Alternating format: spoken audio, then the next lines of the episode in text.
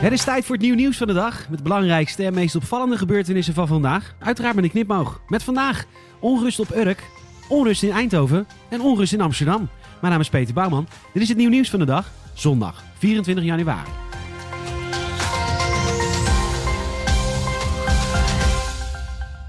Ja, waar te beginnen vandaag. De avondklok staat op grote protesten. Het begon gisteravond op Urk, waar grote groepen volwassenen en jongeren, vaders en moeders, ooms en tantes, die ook elkaars neven, nichten en broers en zussen zijn, met auto's en scooters op het haventerrein samenkwamen. De mobiele eenheid werd opgeroepen, maar kwam uiteindelijk niet in actie. Wel werd een teststraat van de GGD in de hens gezet en natuurlijk werd daar schande van gesproken. Niet alleen de politie en de burgemeester veroordeelden het onacceptabele gedrag, ook minister Hugo de Jonge deed een duit in het zakje. Het is tijd voor het nieuw nieuwsgetal van de dag. Je krijgt nu een getal en aan het einde van de podcast de context. Het nieuw nieuwsgetal van de dag is 250.000.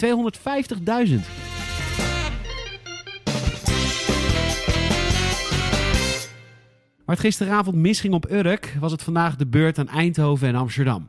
Nadat het 18 septemberplein in Eindhoven ontruimd werd, stortte de groep zich op het stationsplein. Daar hebben ze de politie bekogeld met bakstenen, messen en golfballen. Decadente demonstranten. Bij de eerste ontruiming ontsnapte een op hol geslagen politiepaard en sneuvelde een band van een waterkanon. Pas toen het waterkanon hersteld was, begon de ME aan het stationsplein. Ondertussen heeft de politie traangas ingezet en een auto van spoorbeheerder ProRail, die op het stationplein geparkeerd stond, is op zijn kop gezet en in brand gezet.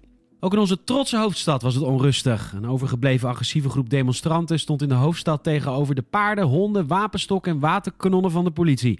Daarmee heeft het plein met een moordend tempo leeggeveegd, afgezien van een clubje demonstranten dat op de grond is gaan zitten.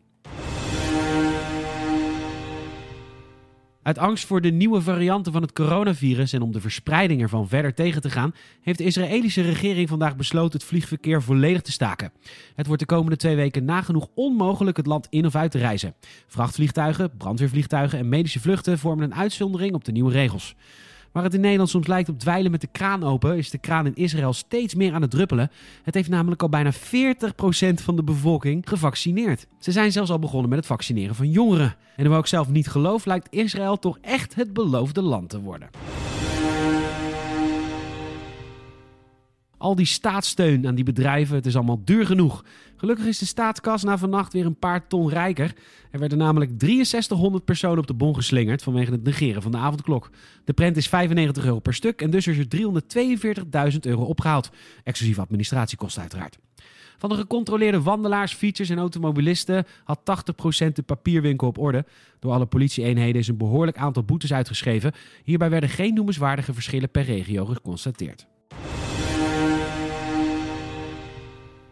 Hij wilde het zo graag en hij was er ook zo op voorbereid dat het waarschijnlijk een flinke teleurstelling is geweest. Joe Exotic kreeg geen gratie van Donald Trump. Lil Wayne en Kodak Black wel. Maar die arme Joe had al een limousine en een kapper klaarstaan voor het geval dat. Dus nu probeert hij het gewoon nog eens bij Joe Biden. Volgens TMZ heeft de extravagante tijgerhouder mails gestuurd naar de kerstverse president, waaruit blijkt dat hij hoopt dat de nieuwe regering hem alsnog gratie verleent. Joe, die van de Tijgers, niet van het Witte Huis, kijkt altijd op tegen de Donald, maar schrijft hij dat veranderde nadat rechtse ruilschoppers het kapitool bestormden. Nu is hij meer fan van Biden. Wat een toeval, hè? Hij denkt dat Biden meer zal doen om het gevangenissysteem te hervormen dan zijn voorganger. Volgens de tijgerhouder kreeg hij geen gratie van Trump omdat hij te gay zou zijn. Op dat gebied is Biden in ieder geval anders.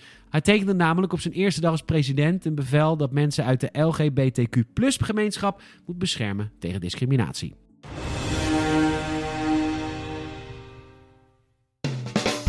Het nieuwe nieuwsgetal van de dag is 250.000. Op de digitale veiling van acteur David Hasselhoff is zijn persoonlijke replica van de Knight Rider snelheidsduivel Kit voor omgerekend 250.000 euro verkocht. The Huff velde een breed scala aan verschillende persoonlijke bezittingen, waarvan de pratende Pontiac Trans Arms uit 1982 veruit het meest opleverde. Een lunch met David had 17.000 euro moeten opleveren. Dat vonden de fans net iets minder waard en de lunch leverde slechts een lousy 7500 euro op. Bedankt voor het luisteren. Help het nieuw nieuws van de dag te groeien en laat een vriend of vriendin weten over deze podcast. Laat ook even een Apple Podcast review achter. Check elke dag nieuwnieuws.nl voor het laatste nieuws. En volg ons ook even via YouTube, Instagram, Facebook, Twitter en TikTok. Tot morgen.